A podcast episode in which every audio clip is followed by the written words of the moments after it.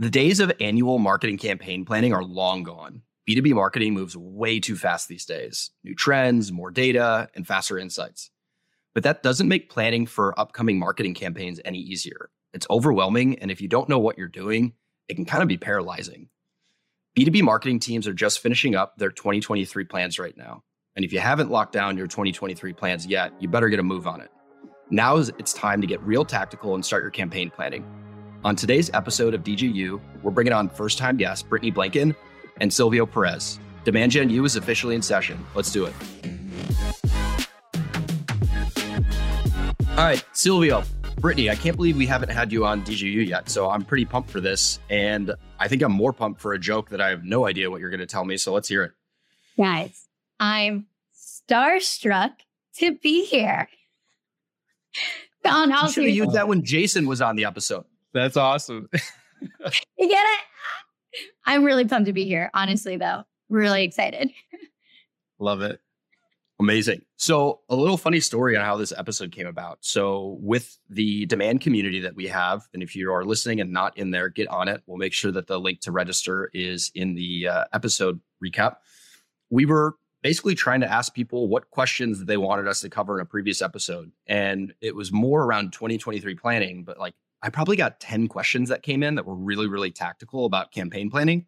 So it's our podcast. We can do whatever we want. And uh, we basically turn this into a new episode where we're going to get real tactical with people who know how to really do this well. Uh, and I'm pretty excited about it.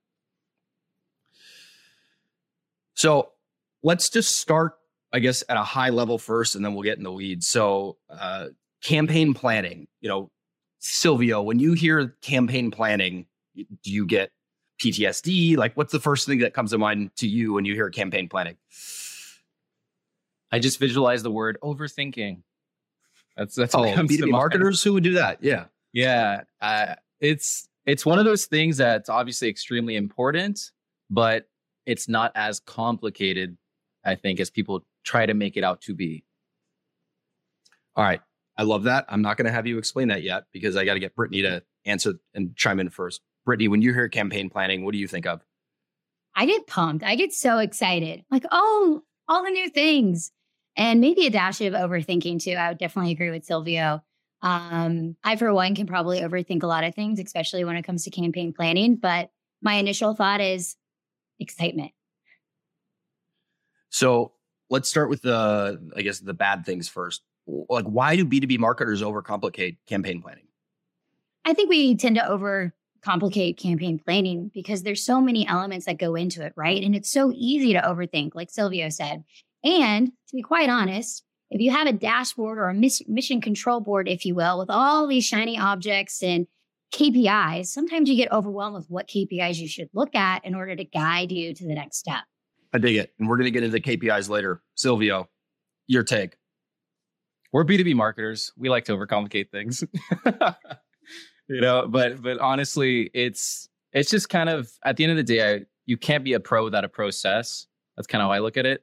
And if you don't have a process of how you do things, then you're going to allow yourself to overthink because you don't have some sort of structure in place to help guide you through that and you know allow you to move from one step to the next. So if anybody takes anything away just from the start of the episode is whatever you decide your campaign plan is, however simple or complicated you want it to be, agree as a team what that is and then just follow it and iterate on it over time. So at least you have those guardrails you can't be a pro without a process. That was amazing. Did you make that up on the spot? Yeah. I love it. Put it on a t-shirt. All right. So what we're going to do, and it's it might be a little tough to, to stay true to this because we're going to jump around a little bit, but we're going to talk about how to get started with campaign planning. Uh, we'll get tactical and look at kind of frameworks and you know processes like the pros that Silvio uh, are talking about or is talking about, and then we'll get into uh, how to work cross functionally when it comes to campaign planning. And then one of the most important parts that I think is usually overlooked is is selling it internally. So those are the big buckets that we're to kind of talk through today. But before we worry about any of those other ones, how do you get started? So Bryttney, let's kick it over to you first. Like when you start for campaign planning, like what are your first few steps? Right. Such a great question. To be quite honest, it's really an ongoing process for me. Um, and so it really is dependent on what signals I'm getting from the market or from my team at that time. Um, and so I really like to iterate and use like three distinct like sprint modes, if you will. So kind of this first sprint mode is planning and analyzing what's working, what's not, why. And my sprints are typically blocked into two week sprints. Um, the second one would be like creating and iterating. That's where you really dive into this classical idea of create uh, campaign building. And then three is dedicating time for launching. It takes time. I uh, I definitely oversimplify the launch part because there's so many elements that go into it. So launching and then monitoring it because you can have a killer campaign that you launch and then two days later it's getting the traction a lot quicker than you want to. So you want to build in some time to double down and maybe launch some new experiments um, adjacent to it. So um, overall, it's an ongoing process for me. Um, but two, there's also like distinct time frames too. For instance, we're approaching 2023. So this is classically the time that I will say, sit down and go, okay, what worked well this year? What didn't? So some of the things that kind of come up for me is what are the business needs that I'm trying to solve? Like, and how can my campaigns help alleviate some of that stuff? So as an example, like um, outside of just timely things that are coming up, like new year, new quarter, I also think about, hey, do we have a new product offering coming? Um, do we have a new market that we're we're going after, whether it's um, a new industry or a legit new location, or are there significant signs going on like in the economy or in the world in general that might be affecting my messaging? So I don't want to beat the drum here, but uh, macroeconomics, economic downturns. Oh, I was terrible at that class in college. I know. So I, now I'm getting PTSD. yeah, now I'm getting PTSD. All right, Bryttney, keep going. Yeah. so those are the yeah. like the signals, but then ultimately it should be yep. for me. It's an iterative process. Love that. And then one quick question for you, Bryttney, before I kick it back over to Silvio. When you talk about campaign planning, like how far out are you planning? I would probably guarantee you're not doing 12 months out, right? Hell no. it really depends how quickly or how fast your organization is running. Um, I've been in high growth startups for the majority of my career, and I only typically plan out 60 to 90 days out to give me time to adjust and flex of what is what is my market telling me so that I can bake it in and adjust accordingly. I love that. I think with most marketing, it's good to have a sense of what you want to accomplish over the next six months, but like months four, five, six, don't really plan too much for that and then just get really solid for 90 days. I dig that. Silvio, what about you? Where do you usually get started with campaign planning? The first step is strategy. You have to understand high level 10,000 foot view. So it's kind of like you need some prerequisites before you can actually get into the tactical stuff, which is planning your actual campaign. So first is the strategy what are we trying to accomplish, right? Where does this campaign that I'm planning fit into the bigger picture? I think that's really important because if you don't do that, then it's very easy to fall into the trap of building without the sake of direction. You kind of lose it along the way. So just kind of touch base with reality. they call that the hamster wheel. Yeah, the hamster wheel, exactly. Where does this fit? You know, essentially. Uh, the second thing is your goal. What are you trying to do? Uh, are you trying to drive pipeline? Are you trying to create demand? You know, where where does that fall on the you know on the spectrum? And then from there, what is the available budget? Based on your available budget, certain channels will or will not be available for you, right? Uh, certain cost per clicks won't be acceptable, et cetera. So what is the budget? And then finally, just what is the time frame, which will highly dictate how long you have to actually plan. And in startup land, it's usually, you know, to Bryttney's point, it's it's never 12 months. It's I got a couple of months if you're lucky. Uh, you have a couple of months. It, uh, most most of the time, it's like, hey, we need to launch a campaign in 14 days. Uh, you know, we got to hit our, our number. What are we gonna do? So the budget and the time frame. So once you know your strategy, once you know your your goals, you know your budgets, you know your time frames, then from there, I would say take it a step further and actually develop a hypothesis. So once, as you were going to say something, I'll stop. I'll rant. No, I was just going to say sometimes 14 days is actually a luxury. Like I've had time uh, or times where I've had to launch campaigns in less than 14 days. So that's actually not the worst. yeah, yeah, it's always 100%. fun when you say, "Hey, I needed it yesterday." Yeah. Yes. Yeah, that, that's like me right now with playbooks. so basically, you know, just to recap, you got your strategy, you got your goals, you know your budget, you know your time frame. The next step is try to start to ideate, right? So now I start to brainstorm ideas. Uh, ideas are great, but what I found in my experience to take it even a step further is if you take that idea and you write it into a hypothesis. And the reason why is because let's talk it- about that. I like that. when you when you transform the idea into a hypothesis it really forces you to define the problem that you're trying to solve which is you know we all have great ideas there's no shortage of them but it's really easy to kind of and i've learned this especially so being in the product team you have all these different ideas and then it's easy to kind of lose sight of wait what's the real problem we're solving for so uh, i'll give you a small example right now on the product side we're building playbooks which is like a newer thing in metadata and the primary goal with playbooks is to enable customers to be more successful in terms of launching campaigns, so on and so forth. Because we've had conversations of leveraging playbooks for marketing, right? But the real problem we're trying to solve is helping customers, not necessarily acquiring new customers.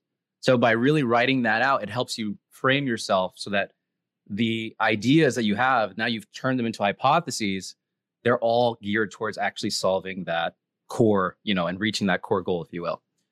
And then adding on to that, when you structure your hypotheses, it's usually like, you know, if we do this, then I expect this by this time frame. It really gets you to really think through as well, like what are the resources required to execute that idea, which is super powerful. And if you also structure it in that way later on, when it comes to selling the actual plan to your executives, they tend to think that way. So it makes it even easier.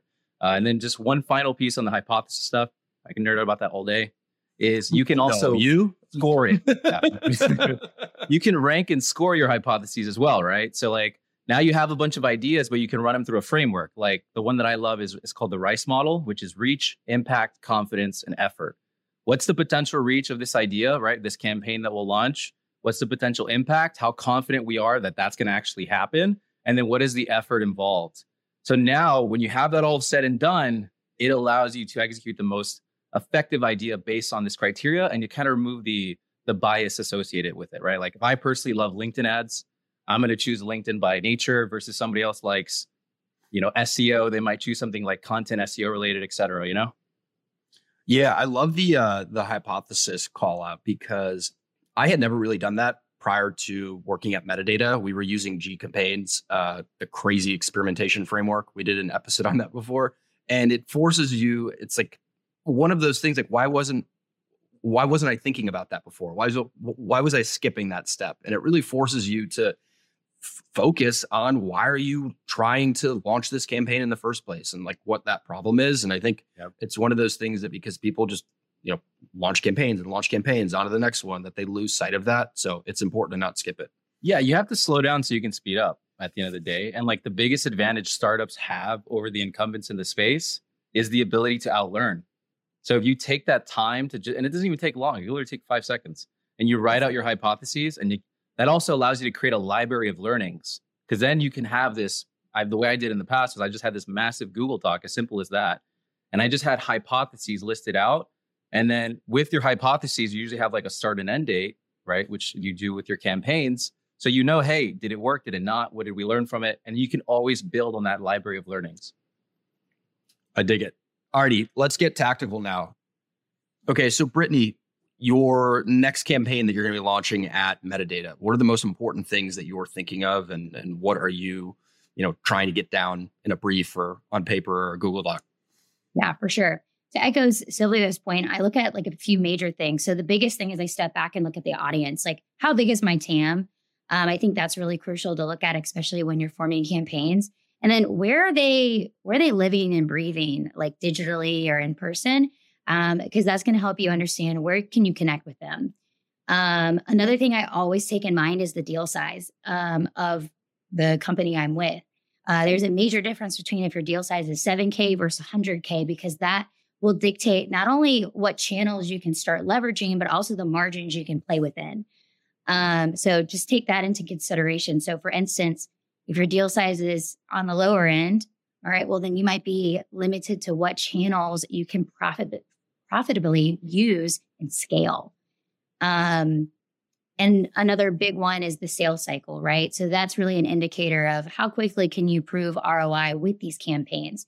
If you have a small enough sales cycle, you could start, you might be able to leverage some uh, channels as if you maybe have a longer sales cycle, might be a little bit more convoluted. So those are big factors just from a macro perspective to keep in mind when you're thinking about campaign mix. But once you've done your, done your data um, analysis, you kind of have a really good feel of your go to market motion. Um, where I start is keeping it simple. I think marketers, again, overcomplicate the shit out of everything. I love this. And we get on your soapbox. Do, we want to do too many things, me included. Um, we want to boil the ocean because that to us, at least for me, that's the quickest way for return, right? It's actually wrong. So keeping it simple, the biggest thing that I look like to use is the bullseye framework.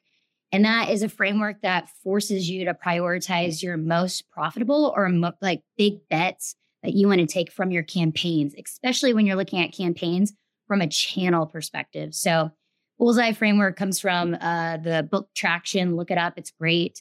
Uh, but the idea there, it's just a bullseye. So on the outskirts of the bullseye, those are kind of like all of your channels or possible channels that you can kind of deploy to get in front of your TAM, your ICP, et cetera. And then you've got two other layers. And so that middle layer is your probable channels. Those are channels that they could give you some really good impact, some ROI. They're feasible, they make sense to you. And then that smaller channel right in the middle, the bullseye, are those top three or four channels that you should spend the most time on or all of your time on to get the most return. So those are the highest impact, highest opportunity for the most impact um, that you should put be putting your time in. And then once you really zone in and focus in, great, this is where I'm, this is where we're headed. It makes it really easy to say no to things and really easy to go deeper on the things that work. I love that. Silvio, do you use the bullseye framework? I actually never heard I don't, before. but uh, I when you were outlining it, I just the first thing on top of my head was like, you know, when you're listing out all the potential channels, if somebody's going through that exercise and they don't have a lot of channels to list out, that also can probably point out that they have a concentration risk in their mm. marketing mix. They're yes. too dependent on one thing. And that's probably a good indication of like, hey, let's start to test different things, start to expand our channel reach so that way they do have the flip side of that problem, which is we got too many friggin' channels around this bullseye uh, to, to help us kind of narrow our focus. That's huge. Love that. Now, Silvio, when you're uh, planning for a campaign, like what are the first few big things that you're looking at? Yeah. So assuming I have the like I have a brand new client, you know, when I was consulting, go through the strategy, the goal. Which, hold on. By the way, you got an AdConversion hoodie on. You probably should take that off. This is a metadata product. no, I'm kidding. Uh, subscribe. so, you know, assuming so when I when I would do consulting full time, like I would always take clients through a similar process. So it was number one, what's the strategy? Right, get a lay of the land. Go from there. The goals, budget, time frame. From there, we start to map out all our ideas, list them out as hypotheses, rank those hypotheses on like what do we want to get started with and then also while you do that too, it's because you go through the effort piece with the framework, you start to notice who are the stakeholders that need to be involved as well. So with all that said and done, now getting into the actual tactical stuff, uh, it starts off with the structure. So, you know, bare minimum, what's the naming convention that we're going to use? How are we going to name our actual campaign so that it makes and it really easy for us? For one sec, this yeah. was actually one of the questions that came in through the community. Uh, how do you structure campaigns? So get back on your soapbox. Yeah. So, you know, like naming campaign campaigns is such a simple thing when you think about it, but it's like a huge thing. Uh, and you realize it's a huge thing when you start to download campaign reports and you start to filter and try to find your campaigns. That's when it becomes oh, critical. Uh, PTSD. you know, ba- based on how you name the campaign, you can't find it because of like contains this or not, etc. So yeah, how you name your campaign. So just calling, like throwing this out there for everybody listening, a simple campaign naming convention that I've followed for a long time is you start off with the region, then the targeting, then the channel, and then the offer. Really simple. So like NA, uh, let's say NA, LinkedIn, you know, member skills as an example, and then um, you know, demo requests or something like that. So region t- targeting channel offer. And that's like a really simple framework. And then if it's Google ads, you could even add in like match type or like device. You can get crazy with it if you want. But whatever you decide, it's really important that you all agree on it. This is also especially true if you have multiple people working within the same ad account. When I used to work in agencies, we'd have like 10 account managers in the same account. You can only imagine how easy it is to to get uh, messy, right?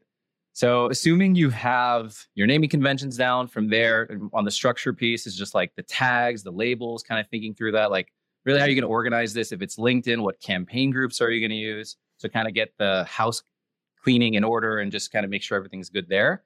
From there, it kind of goes into the targeting. So, how are we going to actually get in front of our ideal customer? So, kind of converting your customer persona into an ad persona. So, what does the actual audience look like? that you're going to deploy against because you have in your mind who you want to go after, but you have to abide by the limitations of the channel that you're going to execute on.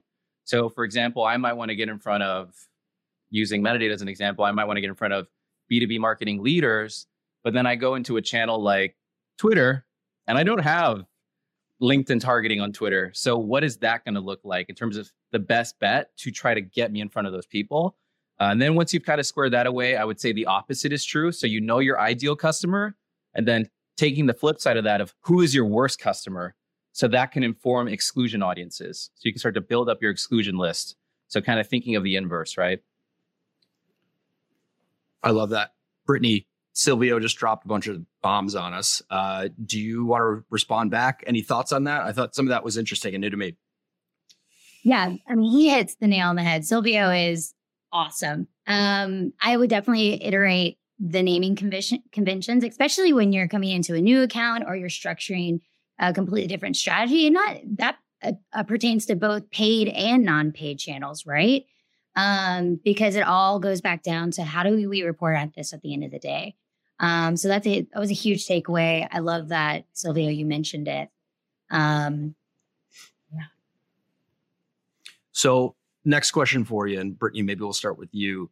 Campaign briefs is that something that you use? Uh, and if you do, I'll have a, a few questions for you. This is a safe mm-hmm. space, so if you don't use it, this is also fine. Ooh, for like 95% of my campaigns, there's a brief. I will say there's 5% where I'm on Instagram, I'm on TikTok, and I'm like, holy hell, let's go. I know it. And it just comes out.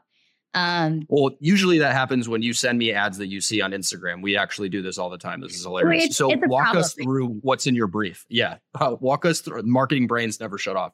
Uh, walk us through what your brief looks like and the things that you include in the brief. Yeah, that's such a great idea. The first thing is what's the goal? What are we trying to achieve here? Um, is it creating trust, creating demand in the market? Is it capturing demand? Okay, getting people to actually elicit a response or raise their hand. Um, is it to drive uh, ebook downloads if that's your thing, right? What is that goal? So, number one, the goal. Um, number two is okay, what is the adequate audience? Do we need to build new audiences? Um, and then from the audiences, okay, what is our what are those levers or channels that we can deploy? Again, if we're only talking about paid, cool, LinkedIn, uh, Facebook, Twitter, you name it, Reddit, shout out, Quora. What are those? Oh, and then also, what are some complementary channels that we can actually build on too? Is there a complimentary email campaign that we can tack onto it? Um, is there a LinkedIn DM from the SDR or AE? Only like thinking about that holistic uh, approach really helps me because it can give it uh, my campaign a lot more legs and stamina, if you will. Um, so we've got goal, we've got audience, we've got channel, and then we've got okay, what is the actual messaging? So typically for each campaign, I like to start out with three headlines what are those headlines that I want to use first when it comes to paid campaigns? Um, so I'll start with campaign headlines. Um, what works? What's going to hook someone? What's going to just like drop their draw, uh, drop their jaw, if you will? Um, and then from there, I go to um, creating the creative itself. So what's that visual, which is going to stop them in their tracks? And then once I see that, I'm such a visual person, and I think a lot of marketers are. Once I kind of see that, I will export the assets and upload them into a preview. Uh, metadata data does this really well for me. And so once I kind of see like the medium is the message sometimes, like how does this ad look in my LinkedIn newsfeed? How does this ad look in TikTok? Like I actually want to see it to see like, okay, now what do I say? Because that will dictate what I say in my headline and my post text. Um, it'll also dictate what's in my form. Does this is is this clunky? Um, it just really helps me walk through the process. Um, and then I'll define the copy, the headline, and then we'll move through. So that is a very, very high level, but a way of how I put my briefs together. So we should probably try and link out to the brief template. We can create one and uh, include it in the the recap. That'd be awesome. Silvio, are you uh, a campaign brief guy or no?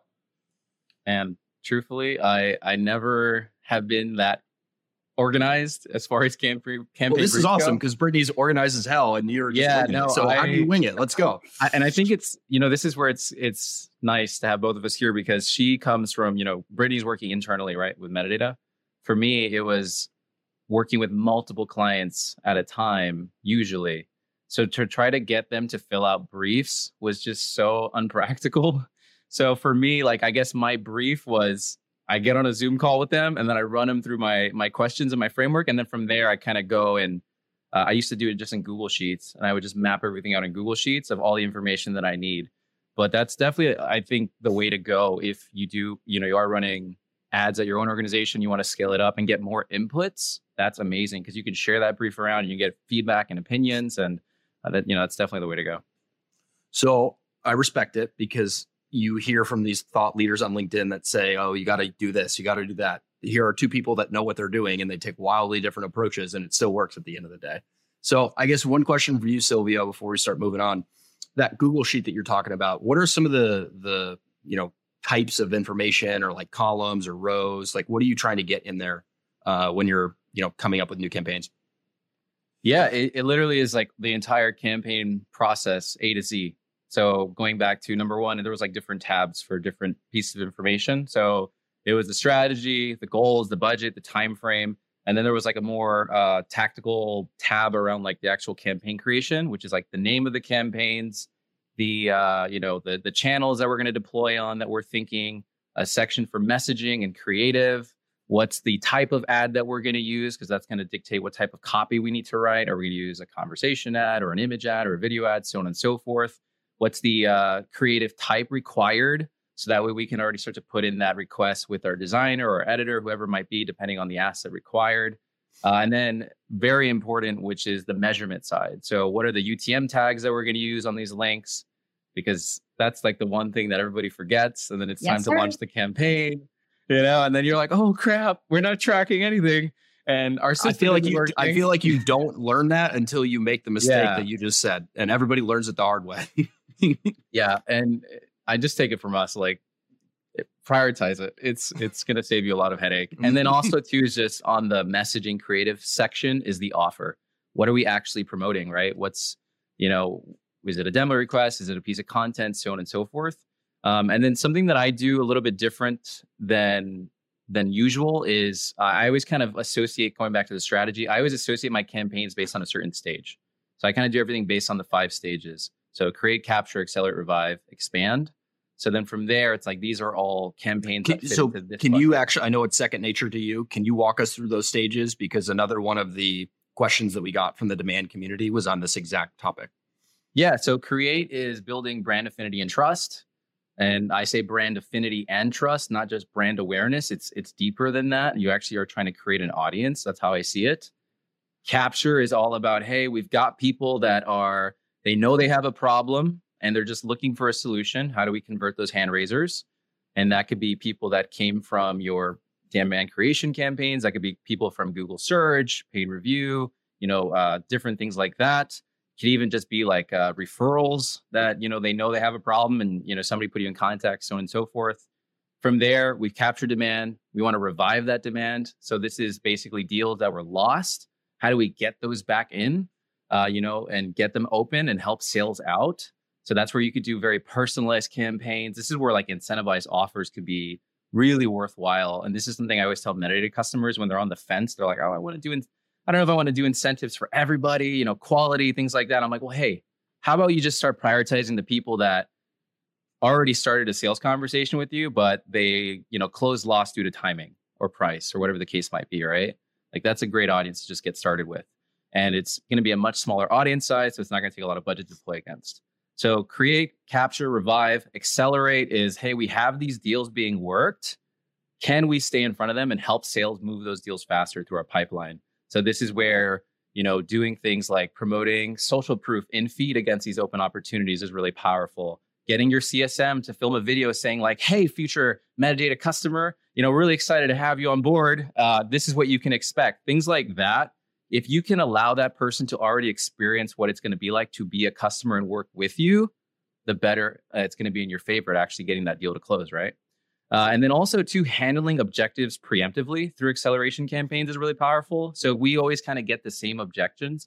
Can we create content that answers those objections and then push it to those open opportunities? It's kind of meta when you think about it, because like they might be going through that objection and then they see it in their feed, like and it's not meta. It's good marketing. yeah, and then finally is expand. Right? How do we how do we get more revenue from existing customers? How can we incentivize customers? How can we build like you know, affiliate programs, things like this to try to drive more revenue from our existing base. So by breaking it out in those five stages and in the demand conference, my whole presentation was about this. It was about the five different stages. And look at that, look at that plug. You must be in marketing. Yeah. I've never been in marketing. What is this? yeah. So, you know, definitely recommend checking that out. But but by breaking down these five stages, you realize you have so many more uh, areas of the business that you can make an impact because as marketers we we tend to especially i'm so guilty of this as like a acquisition marketer you know in advertising i'm always thinking top of funnel you know drive net new but like those are three other critical stages that you can actually make a difference yes i, I will say i was i was one that fell into that bucket too and then when i was talking to silvio and he introduced me to this these five layers something to keep in mind though when you're activating the accelerate revive and expand when you're trying to prove that to your leadership team, it's going to be the similar conversation of, okay, well, how do we prove the ROI for demand creation? It's going to be that similar dance that you're going to be doing. So just make sure you know that when you want to deploy those campaigns that you have those measurement, um, I guess KPIs in place, but you also know that there's not, there might not be direct correlation or attribution, but it's worth it, especially when it comes to you know, demand creation. You get that. So just apply that same logic to some of the other ones that you mentioned. For everyone on the line that struggles with proving marketing's impact in any way, shape, or form, one of the easiest things that you can do as a marketing leader or you know somebody under your marketing leader try to get them to do and i learned this from marcel he's like one of the best cmos i've ever worked with and he taught me he's like one of the most simple things you can do as a leader is every month, every quarter, look at blended acquisition. So, meaning paid and organic and total ad spend, and use that as just like an overall health check of your function. And if you know overall your blended cost per opportunity is going down and opportunities created is going up, you're doing a good job. Like, keep doing it. You're, you know, congrats. And most people that I talk to, just in my experience, especially metadata customers that really struggle answering that question, is because they don't have visibility into something as simple as what I just described.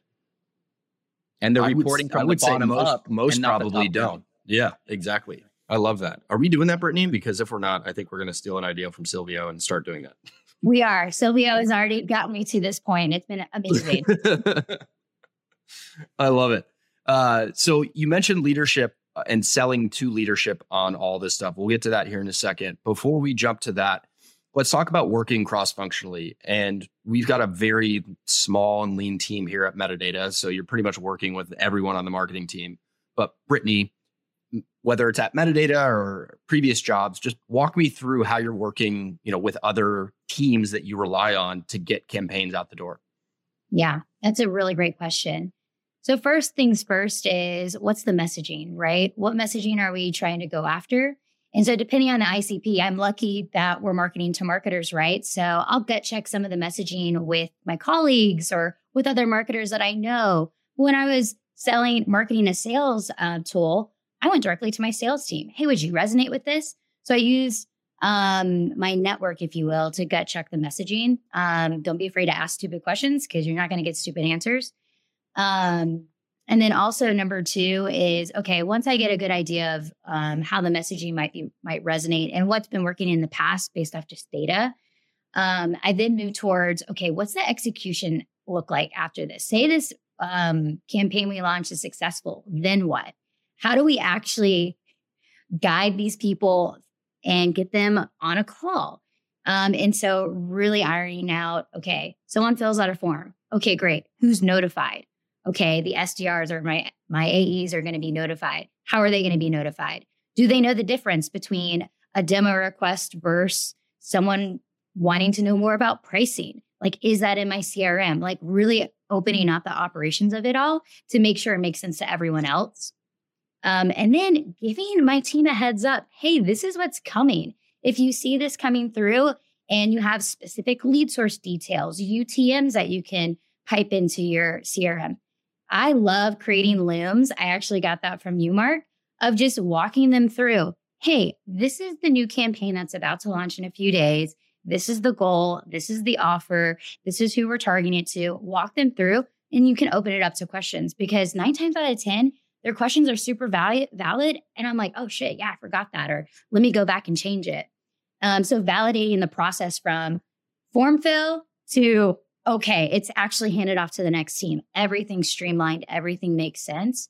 Those are the two big things that I, um, I definitely look at.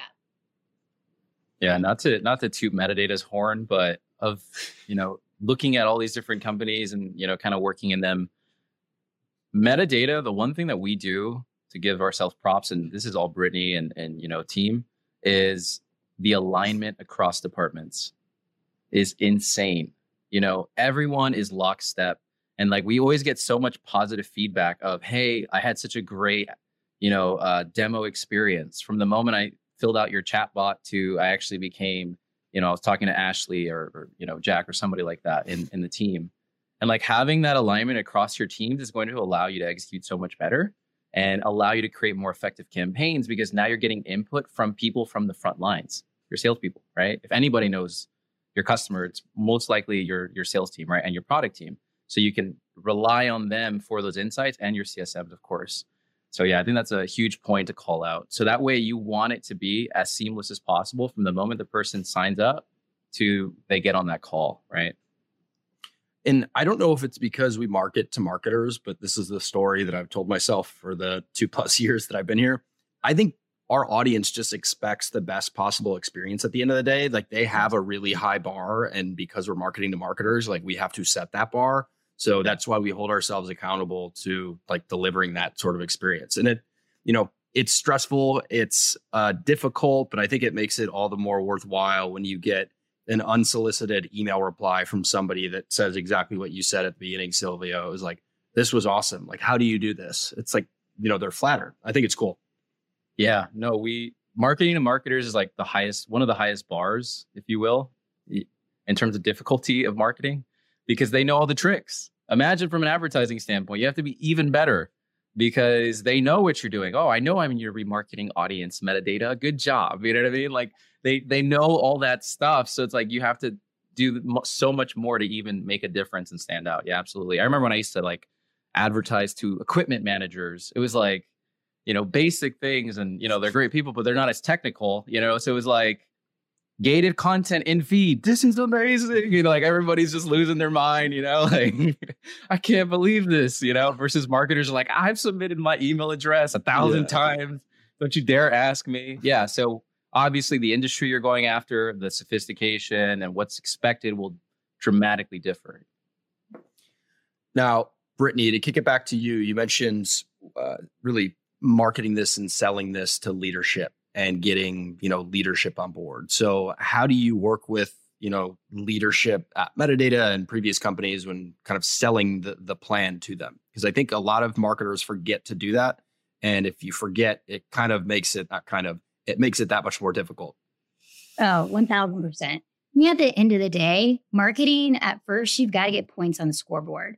Like you are here to drive business results. So aligning of what you're saying and talking to them about should align to the business results at the end of the day. So is that revenue, is that pipeline? Figure that out. And the faster you can figure that out, the more tailored you can be to what you're presenting them. Um, and it comes back to the plan, right? What's the overarching goal? What's working? What's not? Um, and so, and being proactive about it. Hey, I know that our biggest churn rate is X. Here's what I think we should do to address this in a campaign, whether it's paid or not, right? Um, being proactive about it, but then, two, being proactive about, hey, this is what we're doing for the next two to three weeks, right? You don't want to over inundate them, but this is the plan. And guess what? This is what's, this is the why behind it. I think uh, explaining the why behind the logic of why you're doing these things, why you're being proactive. Um, why are these campaigns taking a different route than others? Why are we talking about this instead of this? Telling that story is really going to be important for leadership because nine times out of 10, if you are demand gen manager, demand gen director, you're rolling up into a VP who needs to sit into a board meeting, who needs to sit into a leadership meeting, and they need those bite sized pieces that get the point across but connect to the bottom line. I love that. Silvio, I know you are in a different role now and you've been working with metadata customers and consulting on the side and whatnot, but how have you done this in the past when trying to sell this to leadership? I don't know who said this, but it wasn't me, but it's a really great quote. stuck with me. It's like, say it's your quote. I'm too honest. Uh, it's sales is the transference of certainty right the more certain you can make somebody the the more likely they will be in terms of closing that sale so when it comes to selling your vp your boss whoever you're trying to make them as certain as possible that the idea that you're pitching is actually going to be worthwhile and yield into whatever the goal is so the number one thing that people fall short of that I, i've noticed especially in the product team because we're trying to sell ideas all the time of like here's the features that we want, et cetera. And we're rolling up to Gil. So you're always selling. It doesn't matter what team you're on. And he's tough and, to sell to. and he is definitely tough to sell to. Absolutely. So the first thing is to to re like reiterate the goal. One of the biggest traps that I see people fall into is they start off with like, we have a winter campaign and it's six months long and the budget is this and that and that. No, no, no, no. Like Bryttney said it, bottom line. Start off with the goal and reiterate it to them we have a goal of reaching a million dollars in pipeline over the next 90 days, right? So you start off with that. And then from there, this is where I think really having those hypotheses and having a scoring framework becomes even more powerful because you can be like, we generated six ideas in which that we ranked into, you know, we transferred into these hypotheses and we ranked them based on the Rice framework. And these three had the highest probability in terms of impact, reach, effort, confidence, right? You already start there your VP is going to be like, I made the right choice hiring this person. You know what I mean? Like, think about the certainty that they will have already just starting off that way. And then from there, it's okay, you know, here's the goal. Here's what we think is going to best solve it based on not our bias, but based on our criteria. And then finally, here's the esp- estimated time frame that we think it'll take to actually deploy against this.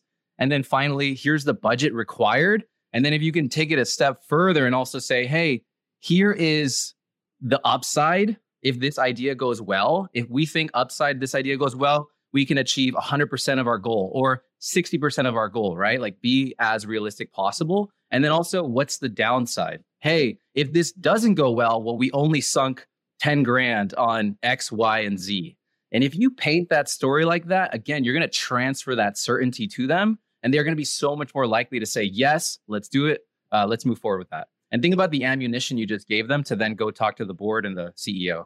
Yes. Forecasting is major. If you can say, hey, this is the plan and this is where we expect to be, huge.